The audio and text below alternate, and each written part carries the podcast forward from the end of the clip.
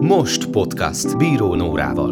Kommunikáció, önismeret, értékesítés, pszichológiai kutatások, testbeszéd. Erről beszélget Bíró Nóra, a Most Master of Sales Training alapítója meghívott szakértő vendégeivel. Egy podcast, ahol te vagy a központban. Most podcast Bíró Nórával. Mennyire számít az, hogy honnan jöttél? Mennyire befolyásol minket az, ahova születtünk a sikereink elérésében? Hogyan alakítanak bennünket a családi minták? Hogyan lehet kitörni egy olyan környezetből, ahol a legmagasabb iskolai végzettség a szakmunkásképző, és a jövőkép a közmunka és a segély? Sok hiedelem és tévhit kering, ami meghatározza a mindennapjainkat és a jövőnket is. Ezek egy részét lehet, hogy a mai beszélgetésünkben megdöntjük egy személyes történet segítségével. Mai podcast témánk: számít, hogy honnan jöttél? Meghívott vendégem Orsós Lajos, az er té el klub hírigazgatóságának tagja, emellett saját vállalkozást is indított, és rendszeresen hívják egyetemekre előadni. Az er té el klubnál gyártásvezető, emellett a világ legnagyobb márkáinak készít reklám- és kampányfilmeket. Egy Somogy megyei cigánytelepről indult. Kiút a Cigánytelepről címmel YouTube csatornát is indított, hogy megmutassa, hogyan tudod kitörni a mély szegénységből. Sok szeretettel köszöntelek, Lajos! Én is köszöntelek, Nóri, és köszönöm a meghívást! Hát örülök, hogy itt vagy. Igazából nagyon érdekes a történeted, mert mély szegénységbe születtél, mégis ma egy jól menő munkahelyed van, sikeres céged van, de ezzel nem elégedtél meg, a történetedet elmeséled a közösségi média felületein is. Mi az, amit szeretnél megmutatni, mi a küldetésed, hogyha lehet ilyen nagy szót használni? Mi a te miérted ebben a kérdésben? Tetszik, hogy küldetésnek fogalmazod meg, de én idáig még azért nem jutottam el. Bennem az volt, hogy mutassak egy utat, egy megoldást arra, hogy hogyan lehet kikerülni az előre elrendeltetett életből. Vagy inkább úgy fogalmaznám meg, hogy, hogy én azt gondolom, hogy, hogy az, ahol én felnőttem, ott nagyon kevés pozitív minta volt, aminek mentén el lehetett volna indulni egy olyan úton, ami, ami egy jobb életet eredményezhetne. És azt is gondolom, hogy az én utam az lehet egy, lehet egy példa arra, hogy hogyan kell megoldani ezt a problémát, a problémának nevezzük. És én csak szerettem volna megmutatni, hogy nekem hogyan sikerült. Én nem, nekem sosem volt az, nem volt ilyen messiás magnezusom. De soha nem is éreztem magam cigányügyi élharcosnak. Én csak pusztán utat akartam mutatni annak, vagy azoknak, akik esetleg keresnek utat. Hogyha ez eljut olyan helyekre, ahol hasznos, annak nagyon fogok tudni örülni. De nincs mögötte egy óriási nagy kampány. Nincsen, nincsen mögötte kampánycsapat. Nincsen megtervezve nagyjából semmi. Sőt, nagyjából a következő rész van csak a fejemben, hogy az hogyan fogom majd, vagy, vagy abban mit fogok majd mondani. Ez inkább ilyen just for fun. Inkább csak segíteni szeretnék ott, ahol esetleg elfogadják. Nagyon fontos ám az, hogy, hogy egyáltalán hol fogadják el. Nekem is nagyon nagy meló volt megtanulnom azt, hogy elfogadjam a segítséget, elfogadjam a segítő szándékot, és ne egóból dolgozzak. És ahová ez eljut, és esetleg célba ér, annak én nagyon fogok tudni örülni. De azt gondolom, hogy fontos ez a téma, hiszen még csak néhány hete indítottam el a, a YouTube csatornámat, és már most veled beszélgetek egy podcast műsorban, és tökre köszönöm szépen.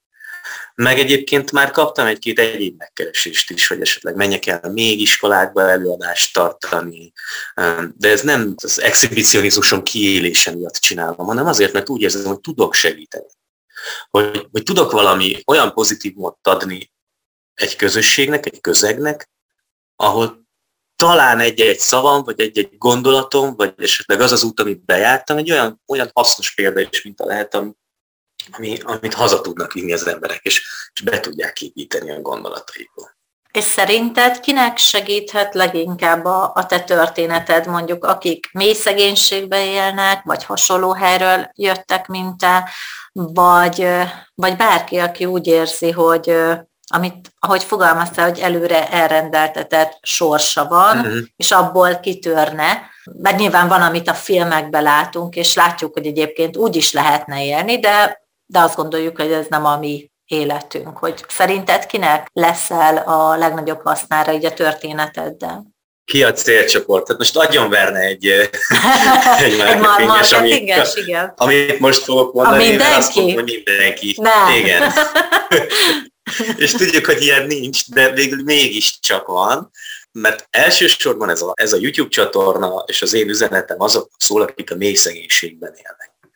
Akiknek szüksége van esetleg egy kis reményre, vagy esetleg, vagy esetleg egy pozitív példára, ahogy korábban is mondottam volt. Hogy, hogy észrevegyék azt, hogy azért, hogy azért nincs előre elrendelve a sorsunk. Hogy vannak lehetőségeink változtatni az életünk. Másodszorban azoknak szól, akik tudnak segíteni ebben. Tanároknak. Most például két részt szentelek tanároknak. Nekem, nekem a gyerekkoromban nagyon, nagyon jó tanáraim voltak. És én nem csak az, nem is akarok ilyen nagyon kontrasztos filmet mutatni, hogy hú, de nagyon Chicago volt az én életem, hogy hú, ide mentünk betörni, meg ezt nyomtuk fel, meg ezt ütöttük le, vagy mit tudom én. És akkor ehhez képest, amikor tök jól néznek ki dramaturgiailag, mert valami jó kontraszt lenne, és akkor meg fehér ingben ott állnék a tengerparton, hú, de szexi. Nem ez a cél. Szóval nem akarok ilyen nagyon öncélű lenni. Inkább, inkább csak egy ilyen, meg nem is tudok ezekben a videókban mindent elmondani. Ezek ilyen, ezek ilyen kivonatok egy olyan társadalmi helyzetről, ami valós.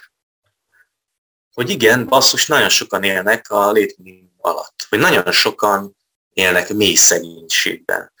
De nem kell feltétlenül ezt elfogadni, nem kell ebbe beletörődni. Vannak megoldások, vannak lehetőségek, vannak erre kiutak, és rámutatom, hogy ez egy ilyen volt. Hogy én az oktatás mentén nagyon sokat kaptam ettől a társadalomtól, a tanáraimtól, fantasztikus tanáraim voltak, iszonyatosan fontos. Hogy az én édesanyám nem tudta, hogyan kell jó gyereket nevelni, azt tudta, hogy hogyan nem szabad, elég volt csak kimenni az utcára. És annak ellenére, hogy nyolc általános iskolával rendelkezik, iszonyatosan nagy érzelmi intelligenciája van. És tudta azt, hogy mit nem akar. És ez egy nagyon stratégia egyébként, üzletépítés szempontból is, hogy ha nem tudod, hogy mit akarsz, akkor, akkor először azt határozd meg, hogy mit nem akarsz, és már szűkül a kör, szűkül a halmaz. És ezt használom is, a mai napig is, ezt anyukámtól tanultam. Ugye azt mondtam, hogy elsősorban a mély szegénységben élőknek, másodszorban azoknak, akik szintén tudnak segíteni. Harmadsorban meg ez egy ilyen prevenciós üzenet is tud lenni kvázi az egész társadalmunknak. Remélhetőleg valamelyest érzékenyítve azt. Hogy mit érek el ezzel, vagy hová jutok el, azt őszintén szóval nem tudom, mert ahogy mondtam, nincsen ebben stratégia. Van valami a fejemben, amit már nagyon régóta el akartam mondani, akihez eljut, az szuper, az tök jó. Aki, akit ez megérint, az nagyon jó. Aki ebben lát valami hasznosat, valami értékeset, az jó. De tényleg nem akarok én egy ilyen nagy megmondó ember lenni. Nem vagyok cigány vajda, nem én vagyok a győzike, nem én vagyok a nem tudom kicsoda. Csinálják ezt mások úgy, ahogy gondolják, én így gondolom. Hoztam egy idézetet a YouTube csatornádról. Gyerekkoromban azt láttam, hogy a legtöbben csak a segélyre vártak, és másokat hibáztattak a sorsukért. Én nem így akartam élni.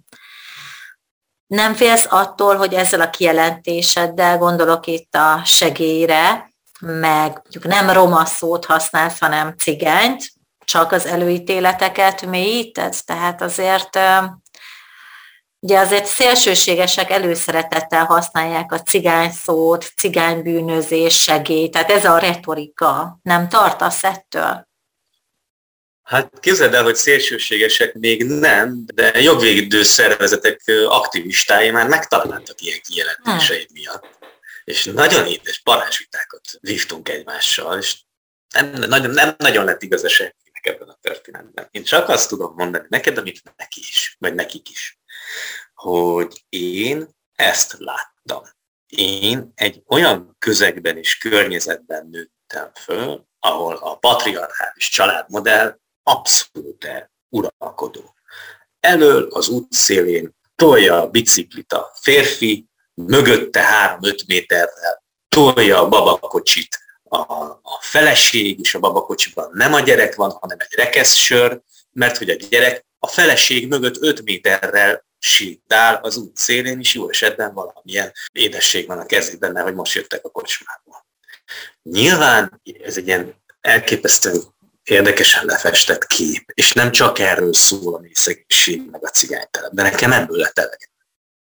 Én ebben a közegben és környezetben nem akartam élni, és nem akartam gyereket nevelni, ha majd lesz. És én ezzel akartam szembe menni, és ilyenkor mi tényleg megkapom. Többször megkaptam már, de hát akkor sem kell erről így beszélni, meg úgy, mert hogy vannak olyan közeg, és ez igaz, vannak olyan területek az országban, ahol, ahol tényleg nincsen pénz kenyérre, arra, hogy rendesen iskoláztassunk egy gyereket, mert nincsen cipőre pénz, vagy esetleg szappanra sem, annyira elmaradott az adott térség. De én nem, valószínűleg nem őket szólítom meg ilyen szempontból elsősorban, sem másodnak harmadsorban, hanem azokat a társadalmi rétegeket, ahol lehetne tenni és változtatni. De nem történik érdemben változás sok helyütt. Én, én azt gondolom, hogy inkább ezeknél az embereknél. Hiszen én erről mesélek. Én nem arról mesélek, hogy egy vályakházban éltem, és tizennégy éves koromig nem volt cipő a lábamon. Én arról mesélek, hogy, hogy egy másfél szobás családi téglaházban nőttem föl, szegény gyerekként, akinek osztálypénze sem volt pénze. Tehát nem a leges-leges legszegényebb cigány sorról jövök, de egyértelműen egy cigánytelepről, ahol elveszed azt, amire szükséged van, még akkor is, ha nem feltétlenül tiéd. És ilyen szempontból igenis valid az, amit mondom, én azt gondolom. És ilyen szempontból, ha ezt elhazudom, vagy nem beszélek uh-huh. róla, és nem kell, hogy cigány legyél, hangsúlyozom. Ez mély szegénység topik és probléma. Ugyanúgy megteszi azt a nem cigány és a fehér ember, és nem csak Magyarországon, hanem mindenhol. Ez általános társadalmi probléma. Ez, ez, meg, ez, ez megtörténik Brazíliában, Németországban, mindenhol. Én csak arról beszélek, hogy, hogy attól, hogy ez így van, attól még, még, még ez nem biztos, hogy jó, és, és lehet rajta változtatni, és én így tudok ezen változtatni, hogy elmesélem, hogy, én, hogy, hogy, hogy nekem hogy sikerült. És azt is mondod, hogy én nem így akartam élni. Mi volt az a pont, amikor, amikor az a fejedben megfogalmazódott, hogy te innen szeretnél kitörni? Egyáltalán az volt a fejedben, hogy el onnan, mert ugye most Budapesten élsz, de hogy van, amikor a világ számos valamelyik pontján éppen vagy pihensz, vagy dolgozol, hogy onnan el, vagy abból a közegből, vagy hogy pénzre van szükséged, karrierre, hogy... Mi az, ami, ami nálad, ha volt olyan pont, ami azt mondtad, hmm. hogy na, ez az, ami elég volt, köszönöm szépen. Na, nem volt ilyen, képzeld el. Tehát nem tudom azt mondani, hogy, hogy egyik hétfőn úgy ébredtem föl, vagy az történt velem, aminek okán, akár. Ez egy folyamat volt. Pár dolgot tudtam, hogy, hogy nem akarok ott élni, hogy világot akarok látni, hogy, hogy azt éreztem, hogy nekem több jár, én, én bennem több van, hogy, hogy hogy én több, több pénzt akarok, én több elismerést akarok, én nagyobb sikereket akarok. Mit tudom én, hogy mi akarok lenni, de nem az, ami itt lehetnék. És nagyon érdekes, mert, mert a versek voltak azok, amik így elindítottak engem ezen az úton. De egyébként azt gondolom, hogyha mondjuk nem verseket kezdtem el volna nagyon piciként gyerekkoromban olvasni, hanem mondjuk érdekelt volna az állattenyésztés, és akkor valószínűleg az állattenyésztés vonalon mentem volna ki abból a közegből, vagy kerültem volna ki abból a közegből. Én, én évekig, hosszú éveket dobtam arra rá, hogy az volt a fixa ideám, hogy teljesen mindegy, hogy mit csinálsz, de abban te legyél a legjobb. Nem jó, a legjobb. Uh-huh. És ne száz, hanem száz ötven százalékot teljesítsél. Ma már ezt nem pont így. Persze, nyilván visszatekintve ez, ez más. Így az jutott eszembe, mi egyébként nagyjából egyidősek vagyunk. Én először számítógéphez tizenhárom éves koromba ültem, és hát a ma sokat rettegetként emlegetett Soros György által létrehozott alapítványnál, ez a Soros Alapítványnak a budai várban volt fönt egy terme, és oda lehetett menni igazából, ott volt kitéve tíz számítógép, amin volt internet. és, és akkor oda elvitt apukám engem, meg egy barátnőmet, és akkor nekem tizenhárom éves koromban lett először e-mail címem például, és így akkor úgy kezdődött igazából ez az egész boom. Én kíváncsi vagyok, hogy nálad például az internet, az mikor jelent meg, meg hogy említetted, hogy kinyílt a világ, hogy te mondjuk nem vidéken akarsz élni egyáltalán, honnan tudtad, hogy, hogy mondjuk Budapesten milyen az élet, vagy, vagy más országban, tehát hogy nyilván tévé az volt, hogy mondjuk inkább a tévé, vagy, vagy mi az, ami így kinyitotta ezt a világot? Jó, most akkor egy hosszút fogok stand-upolni, figyelj. Jó, kíváncsi vagyok. Amikor legelőször számítógép elé ültem, akkor általános iskolás, hiszem, hatodikos voltam, akkor azt, vagy, vagy heted, nem tudom. Akkor, az, akkor az hasonlít, az nagyjából hasonló idő. Akörül, igen, igen, igen, igen, igen. És én kettő mozdulattal letöröltem a doszt. De. de, de, és akkor megszégyenítve kiküldött a tanárbácsi az, az informatika, akkor számítástechnika tanárnak hívták, az órából, óráról, hogy akkor nem kell nekem itt lennem most éppen, mert, mert felidegesítettem azzal, mert, mert, mert neki egyértelmű volt az, hogy mindenki tudja, hogy kell mozgatni az egeret. Én rátettem az egérre a kezem, és nem mozdult meg a kezem. Lövésem sem volt, hogy mi a feladat. Úgy lefagytam, mint a Windows kilencvenhétben. Szóval, hogy ott, ott találkoztam először a számítógéppel, és nagyon nem kedveltük meg egymást az első meeting alatt. Azután jöttek ugye a versek, nekem az nyitott egy nagyot a világot. Utazhattam, elhagyhattam a megyét. Ez durva, nem? A versmondó versenyen? Aha, aha. tizenkettő-tizenhárom évesen életedben először kilépsz abból a mikrokörnyezetből, ahol eddig éltél és léteztél. Nehogy megfogott a, a magyar tanárnő, hóna alá csapott, és azt mondta, hogy te tök jobb ezt mondod a verseket, tehát akkor menjünk haknézni. És akkor mentünk haknézni. És azt az egyik videóban ezt el is mondom, hogy én ezt azért szerettem nagyon, mert lógni lehetett legálisan az iskolából, ingyen volt az enni, az innivaló, az utazás, és azt csináltam, amit szerethettem. Verseket mondhattam. És akkor így bejártuk Tolnán, Baranyát, regionális versenyeken, országos versenyeken vettem részt. Az nekem egy nagy nyitás volt a világ. És akkor utána jött a gimnázium, és nem a szakmunkásképző vagy a szakmunkás iskola, amivel az égvilágon nincsen semmi baj. A nővérem is ott végzett például az egyik iskoláját, uh, hanem, hanem akkor azt mondták az én tanáraim, hogyha ennek a gyereknek jó lenne, hogyha, hogyha néznék valami gimnáziumot. És akkor a Toldi gimnázium Kaposváron az egy államtagozatos gimnázium volt, és akkor, és akkor én oda felvételt nyertem, és akkor, és akkor onnan mentem tovább. Ott, ott vittük tovább ezeket az élményeket és állapotokat, hogy akkor, hogy akkor már a színpadon nem egyedül, hanem többet magammal ö, teremtünk valami értéket, ami nekünk mindenképpen érték volt. Remélhetőleg azok is, akik nézték. És akkor Helikon ünnep Keszthelyen, nem tudom, még, még mindig nagy dolog, de akkoriban, amikor én voltam kamasz, akkoriban minden évben rendeztek egy Helikon ünnepséget Keszthelyen, ahol, ahol, ahol rengeteg iskola diákja megmutathatta valamilyen előadóművészeti tehetségét. És akkor az ilyen többnapos buli volt. És mi oda rendszeresen mentünk, és rendszeresen hoztunk haza valamit. Külön díjat akár azokban a műfajokban, amikben amikben versenyeztünk. És, és az az időszak egyébként nekem, és most tudom, hogy egy picit csapongok, a gimnáziumi időszak hoz, hozott egy ilyen nagyon nagy kettősséget az én életemben. Rengeteg siker, elismerésért. Nagyon jó tanáraim voltak, akikkel, akikkel együtt tudtam gondolkozni. Miközben én meg egyre inkább, hogy szoktam mondani ezt édesanyám, kutyálódtam el. Hmm. Mert ugye azzal, hogy kinyílt a világ, elkerültem édesanyám mellől, azzal ugye Kaposvár, egy nem tudom hány ezer fős városban kollégistaként azt csináltam, amit akartam iskola előtt, után, és gyakran alatta is, mert sokszor nem mentem be iskolába, és lógtam. És akkor ott ugye, ez egész sok érdekes dolgot csináltam, ami, amivel magam ellen dolgoztam kamaszként. De például a videóimban sem akarok erről olyan sokat beszélni, mert hogy ez akár felfogható ilyen kamaszkori lázadó korszaknak is.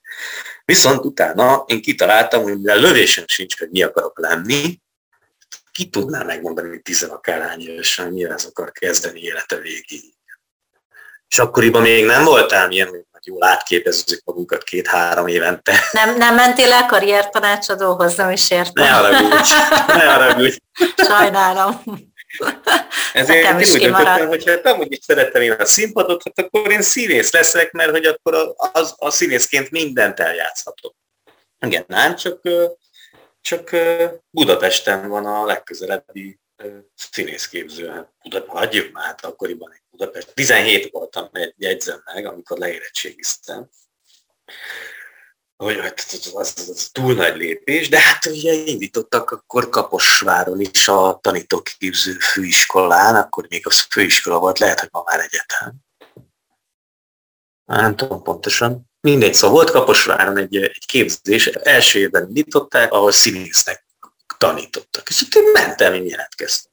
Jaj, de jó lesz. És emlékszem, az első felvételim ilyen... Olyasmit kértek tőlem, amit, amit nem értettem. És ha én nem értem, nem csinálom. Legalábbis akkoriban így voltam ezzel. Nekem muszáj megértenem, hogy mit akarsz tőlem, meg miért akarod tőlem, hogy utána azt úgy tudjam neked adni. És a lényeg az, hogy ott jött egy nagy váltás, amikor uh, nem tetszett az a felvétel, az a szituáció, én ott hagytam őket, én kiszálltam abból a buliból, és úgy kezdtem el lefele lépkedni a főiskola lépcsőjén, hogy nem tudtam, hogy mi lesz velem holnap, uh-huh. vagy hogy hová fogok menni tanulni. Egyáltalán tanulni, tanuljak-e. És láttam egy nagyon pici kis elságú papírlapot a falon, ami arról szólt, hogy cigányokat keresünk, nem így írták, egy nagy játékfilmre, gyere Budapestre jelentkezni ekkor, és akkor lehetsz akár főszereplő is. Hát mentem, és főszereplő lettem egy nagy játékfilmben. Azt hiszem, hogy a Berlinaléig is eljutott, és Aranymedve díjat is kapott, de ez nagyon régen volt, mert nem annyira emlékszem rá. És uh, szerintem nem is nagyon van fönn a neten, mert hogy a Laokoon film, az a Laokoon film egyébként, akik nem is olyan régen Oscar díjat nyertek a Saul fiával. Aztán. Ügyesen, ügyesen leszette mindenhonnan a Boldog Új Élet című nagy játékfilmet, amelyben én vagyok a főszereplő. Szóval kétezer-hétben mutatták be a, a filmszemlén először.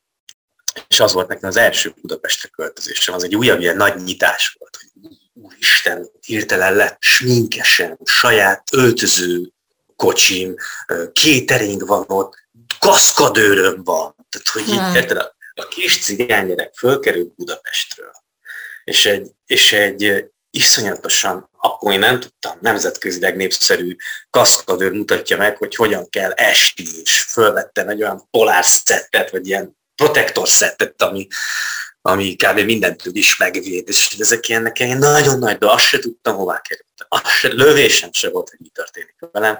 Én csak, én csak beálltam a kamera elé, és a megtanult szöveget elmondtam, és valami lett belőle. Amikor először jöttél Budapestre, akkor mit szólt ehhez anyukád, vagy mi az, amit meséltél neki, hogy hogy érzed magad, meg ő, ő hogy kezelte ezt?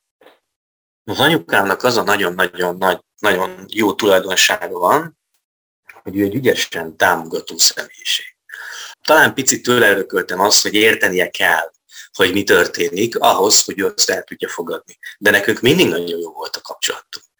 Még akkor is, amikor elképesztő dolgokat tettem magammal szemben, vagy a családommal szemben. De mi mindig jókat tudtunk beszélgetni egymással. És amikor én elmagyarázom neki azt, és a mai napig is így működik, hogy figyelj, édesanyám, nem biztos, hogy minden elemét érteni fogod, hogy mit miért teszek. De hidd el, hogy ezt azért csinálom, mert meggyőződésem az, hogy ezt nekem csinálnom kell. Mert bár nem szeretem a kell szót, képzeld el, írtam a, a szótáramból a kell kifejezést. Inkább a szükségest használom, uh-huh. de még az se, ha nem muszáj. Szóval az anyukám, az anyukám megbeszéltük, hogy ez egy lehetőség. Nagyon-nagyon jó lehetőség arra, hogy én kitörjek, mert akkor meg csak ilyen kezdeményezéseim voltak ez irányban. De ő is tudta, én is tudtam, hogy nekem nincs maradásom ott. Én nem érzem jól magam ott abban a közegben és a környezetben. Bár noha az unokatestvéreimmel, akikkel együtt mentem föl, és valami sokan voltunk, tök jól el voltam gyerekként. A mai napig is jóban vagyok, de, de én, nem, én, én, én, nem, én nem akartam ott. És akkor megbeszéltük, hogy hát akkor ide nekem el kell menni. És én egyedül mentem, mert nem volt pénzünk arra, hogy ketten menjünk vonattal. Akkor még, talán még most is működik a Fészek klub, itt a hatodik hetedik kerület környékén. Szerintem igen. ott volt a felső kupola termében az első casting, ahol a, ahol a Laokoon filmesek, meg a Bogdán Árpi rendező, meg a, meg a vezető operatőr volt ott, és akkor casting voltak. Nem sokkal később kiderült, hogy engem választottak, fel kell költözni Budapestre.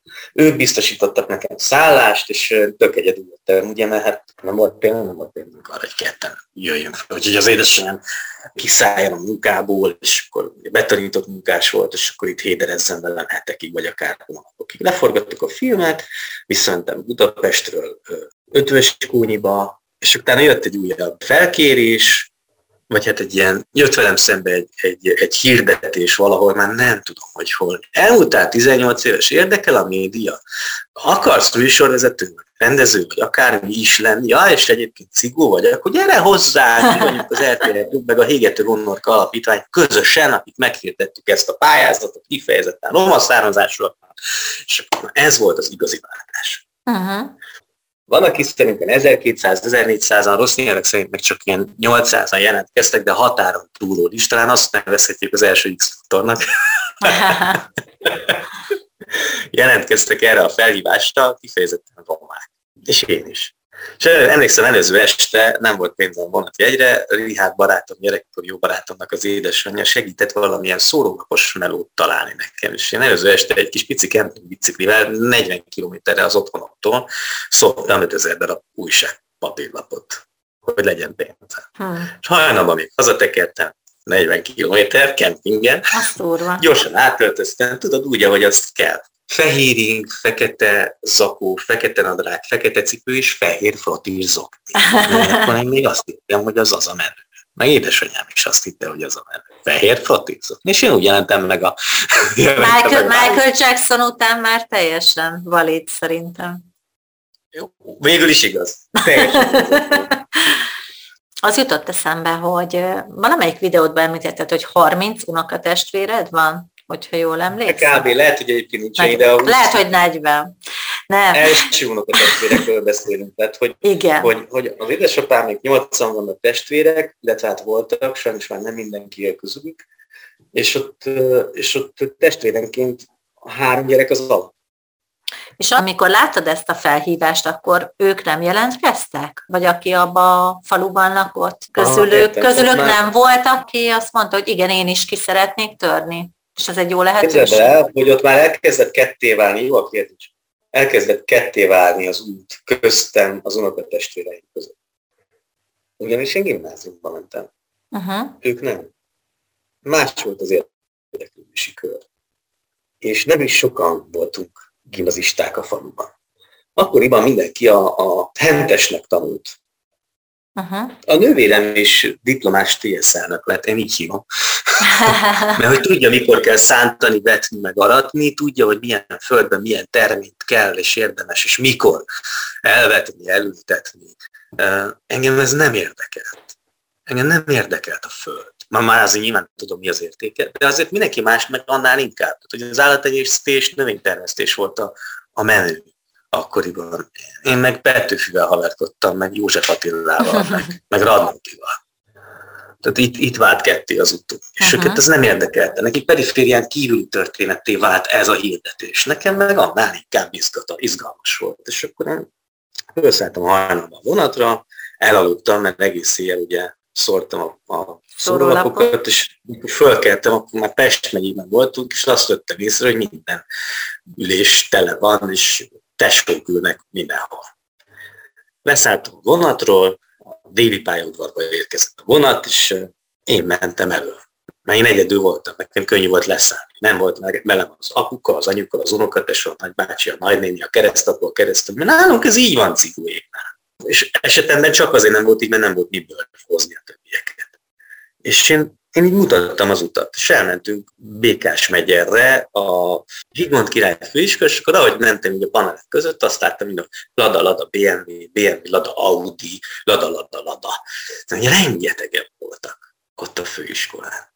És én tudtam, hogy a, a, a Kotroczó Róberthez, ő volt az akkori és a mostani hírigazgató is az er té el-nél, meg a Kolosi Péterhez, aki ugye programigazgatónk és a vezérigazgató helyettesünk is most már, Ők ketten castingoltak az egyik előadó teremben, hogy én oda, oda akarok menni hozzájuk. És vártam soha. És benne volt a pakliban, hogy lekésem az utolsó vonatot, és valahol az utcán kell aludjak. De én oda akartam menni hozzájuk. Sikerült is, és egyébként pont elértem még a vonatot egy nagyon ügyes sprinttel, és akkor a lényeg az, hogy több casting is volt, és akkor az egyik kiválasztott ember én, én lettem. És egy éven keresztül gyakornoki ösztöndi programban részesültem az er té el-nél, amivel járt egy bizonyos összeg is, ami arra volt elég, hogy finanszírozzam belőle az albérletemet, ugye a lakást és a rezsit, ami nem volt nagy, meg egy barátommal laktam együtt, hogy olcsóbban ki tudjunk jönni, megvettem a bé ká ká bérletet, ami akkoriban volt öt-hét ezer forint. Minden pénzt utána magamnak valahogy máshogy kellett előteremtenem. De ott, ott volt az igazi nagy, ilyen, ilyen nagy robbanás, hogy akkor bekerültem én ebbe a média közegbe, ahol, ahol olyan nagy nevek mellett lehettem, akik már akkor a szakmát csinálták és formálták, amikor én még csak gyerek kölyök voltam. És utána ez így, így nagyon gyorsan felgyorsult. Egy év után, miután lejárt a gyakornoki ösztöndíj program, utána a Kotroczó Róbert hírigazgatóságon nekem állást ajánlott. És a mai napig is ott dolgozom mellette, meg velük, meg úgy mindenkivel. Közben meg volt lehetőségem egy csomó-csomó más területen kipróbálni magam. Csináltam mindent, éjszakai erotikus műsortól kezdve a reality keresztül, esemény dokumentációkat, mindenkét. Az adtam meg az alapjait az én életemnek alapvetően. És baromi sokat tudnék mesélni róla. Például arról, hogy hogyan viszonyultak hozzám a híradóban. Én rögtön híradózni kezdtem. És ugye egy cigány gyerekkel, akivel naponta találkozunk, ugye olyan, olyan hírekkel, megölte, agyonverte, megkéselte, kirabolta, akármi, és ezeknek a híreknek az elkövetőinek egy része roma származású volt, és azzal, hogy én bekerültem abba a közegbe, ott azért már sokkal nehezebben tudtak kommunikálni ezekről a témákról. Szóval egy csomó mindenről tudnék mesélni. Egyébként, hogy mennyi feszültség, vagy mennyi érdekes helyzet alakult ki azzal, hogy bekerült oda közéjük Orsós Lajos ötös kódból, a Cigánytelepről. És hogy mennyire eljátszottam én az ő bizalmukat. Mindenkiét. Mennyire elszállt velem, mekkora nagy mellénnyel voltam magammal, vagy magamról. És mennyi meló volt visszaszerezni az ő bizalmukat. Hogy, hogy mi minden kellett ahhoz, hogy most már azok az emberek, akik korábban engem tanítottak a szakmára, azok az emberek egy tekintetből tudják, hogy az, amit kérek tőlük, nem szoktam utasítani, általában kérni szoktam, azt ne kelljen meg is vételni, hanem rögtön egy tekintetből tudják, hogy akkor ez lenne a feladat, és ők azt csinálják. Iszonyú fontos, és nagy, nagy út volt. Mondtad, hogy a szakma nagy neveitől tanultál, meg együtt dolgoztál velük, vagy hát gondolom, hogy most is, és őket ismerted egyébként? Tehát mondjuk a tévé mennyire volt a mindennapjaid része, illetve csak így azt így említetted, hogy a számítógéppen mennyire voltál jó viszonyban, de mondjuk tévében láttad, tehát hogy nézted az er té el klubot, vagy akár más tévét, vagy ez mennyire volt így a mindennapok része? Na, na, na hogy néztem, vasárnap délután négy órakor a Walt Disney, azt az er té el-en ment. Na, hát ez, ez így, azt én is néztem. De ennyi. Tehát én, én, a, én a rajzfilmek irányából közelítettem meg a televízió uh-huh. fogyasztást. Én nem tudtam ki ez a Szervő István, meg az Erős Antónia. Tehát, hogy, hogy ma meg naponta velük beszélek. És tök jól működik a, a szakmai kommunikáció. Nekem ezért is volt nagyon nehéz helyzetem. Mert ahonnan én jöttem, és ha azt kérdeznék tőlem, hogy számít-e az, hogy honnan jössz, akkor erre az a válaszom, hogy igen, nagyon is. De ahonnan én jöttem, ott nem volt nagy kultúrája a, a A, hír, a hírek fogyasztásának. Nem tudom, hogy most mennyire. Édesanyámnak beállítottam a, a Facebook hírfolyamára néhány olyan hírfelületet, amit érdemes olvasni. Uh-huh. De politikától függetlenül több hírcsatornát is. Balosat, jobbosat is, mindenfélét. Hogy ne csak azokat a tartalmakat fogyassza, ez ilyen kicsit ilyen merénylet ellene, azokat a tartalmakat fogyassza, amiket ő, ő így szívesen nézeget, Hanem, hanem kapjon információt is arról a világról, amiben él. Ez egy ilyen szóval Lajos én... algoritmus, azt beállítottad. Aha, igen, igen, igen, igen. Szóval gyerekként ez nem, nem volt jellemző. Én nem tudtam, hogy hová megyek, azt se tudtam, hogy mi történik vele. Csak azt tudtam, hogy ha nem megyek el otthonról, akkor nem kizárt, hogy Priuson lesz, börtönben fogok ülni, és vagy közmunkás leszek, ez utóbbi nem baj, de én nem erre vágytam. És most egyébként a rokonaid nagy része így él, amit most elmondtál? Ez most lehet, hogy egy nehezebb kérdés. Aha, is-is. A nagy részük fehér gallérossá vált, és állattenyésztéssel, növénytermesztéssel, bejelentett munkahelyjel rendelkezik, és eltartja a családját. Rendezett, rendezettebb körülmények mentén. De van olyan, olyan is, akivel felnőttem gyerekként, vagy együtt gyerekeskedtünk, de megjárta a börtönt, volt, aki már több börtönben is járt, laza szerkezetű családmodellben él. És van olyan, akiről nem tudok semmit, mert eltűnt a látókörömből. Sajnos.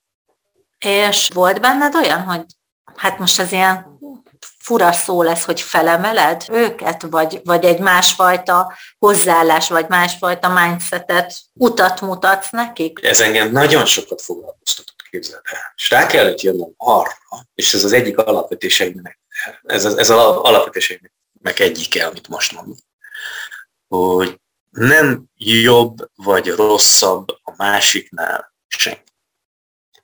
Én nem vagyok attól több vagy jobb, hogy minden hálószobában, a lakásomban van szőnyeg, és nem döngölt föl.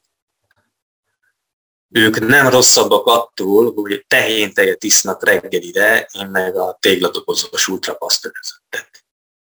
Mások vagyunk, és ez annyira jó. Nekem nem az a feladatom, meg célom, hogy, hogy az ő életüket megváltoztassam. Az édesanyám is akarom nagyon. Senkiét sem akarom nagyon. Az édesanyám még ott él lent, ötös kúnyban, és rendszeresen járok hozzá haza. Viszont ha az, amit én csinálok, és ahogy csinálom, az valakinek segít, annak örülök. De én nem akarom ezt ilyen nagyon tudatosan ráerőltetni senkire. Az én világon senkire. Én azt gondolom, hogy az én legfontosabb feladatom az nem is ebben az életben van. Vagy, vagy nem is az én életemre vonatkozik, hanem a gyerekemére. Én azt gondolom, hogy a legfontosabb dolgom az, hogy minél többet tanuljak és tapasztaljak ebből a világból azért, hogy az én gyerekem már ne olyan nehézségekkel találkozzon, amik az én életemet lelassították, helyzetfüggően megbénították. Az én gyerekemnek egy olyan milliót szeretnék teremteni, amiben sokkal, de sokkal több lehetősége van arra, hogy kibontakoztassa azokat a skilleket, képességeket, azokat a tehetségeket, amik benne vannak. Nekem ez a dolgom. Miközben meg jól akarom érezni magam még ebben az életben. Ezért olyan munkákat vállalok, amiket, amikkel egyet tudok érteni. Olyan emberekkel vesztem körül magam, munkatársakkal, akiket személyesen is tudok kedvelni. És olyasmit csinálok magamért, a környezetemért, amivel egyet tudok érteni, és hogyha belenézek reggel a tükörbe, tudjam kedvelni azt a csávót, aki onnan néz vissza rám. A videóidban többször említetted a tanárok szerepét, például az is, hogy gimnáziumba kerültél, és nem mondjuk szakmunkás képzőt végeztél. Mi a gondolatod a tanulásról, tanárokról, mentorok szerepéről, meg így az önfejlesztésről? Szerintem a mély szegénység egyik, annak ellenére, hogy nem vagyok társadalomtudós, meg szociológus. A mély szegénység egyik legnagyobb problémája az, az információ hiány, a tájékozatlanság, a tudás hiány. Egy csomó dolgot tudnak ők a mély szegénységben élő emberek, amiket mondjuk mások nem, pont azért, mert mély szegénységben élnek. Hogy milyen növény ehető, fogyasztható, ami a környezetükben megterem, és milyen nem például. És ezt mondjuk egy városi nem tudja. Viszont, viszont, és ez nagyon nagy baj szerintem, és ebben a tanárok nagyon sokat tudnak segíteni, az az, hogy kinyissák az emberekben azokat a kis ablakokat az emberek fejében, amiken keresztül annyi, de annyi minden beáramolhat, ami csak is azért van, hogy ő jobban érezze magát. Jobban el tudja fogadni saját magát, a saját sorsát, a saját állapotait, az érzelmeit. És hogy ezeket fel tudja használni a saját céljai elérésének érdekében. És a tanárok ebben nagyon fontos szerepet játszanak. Mert ők azok, akik felismerhetik, fel tudják ismerni egy gyerekben azt, hogy ő miben tehetséges. És ők azok, akik segíthetnek ennek a gyereknek, hogy kiaknázza magából ezeket a lehetőségeket és tehetségeket. És a gyereknek meg nyilván nyitottnak kéne lenni rá.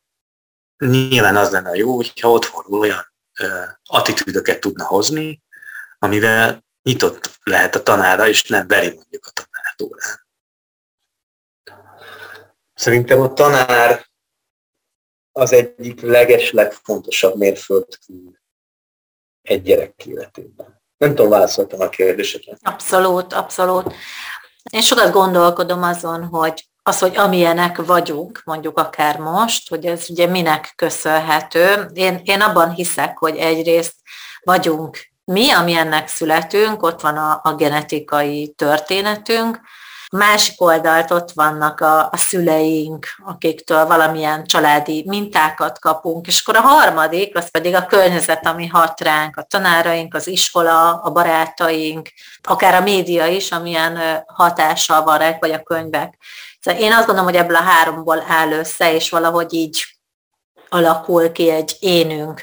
Te hogy látod mindezt, vagy téged mondjuk, hogy ma ott tartasz, ahol, és egy kényelemben élsz, sikereket tudhatsz magad mögött, és remélhetőleg előtt is. Téged mi alakított szerinted leginkább? Én azt gondolom, hogy az elsődleges ilyen topik talán a kíváncsiságom. Én nagyon kíváncsi voltam arra a világra, ami körülvesz, és nem akartam megelégedni azzal, ami van, hanem többre vágytam. És lövésem sem volt akkor még, hogy mi az, amire vágyom, csak azt tudtam, hogy ez nem elég. És ezzel az érzéssel, vagy emellé társultak azok a karakterek, akik engem hozzásegítettek ehhez az úthoz. De ha nincs meg bennem ez az á, áhítozás, ez a vágy, akkor esélyem se lett volna arra, hogy én változni tudjak, vagy változtatni tudjak. És akkor személyek azok, akik engem segítettek. Például a közelgemben lévő, ahogy te magad is mondtad, az édesanyám, a tanáraim.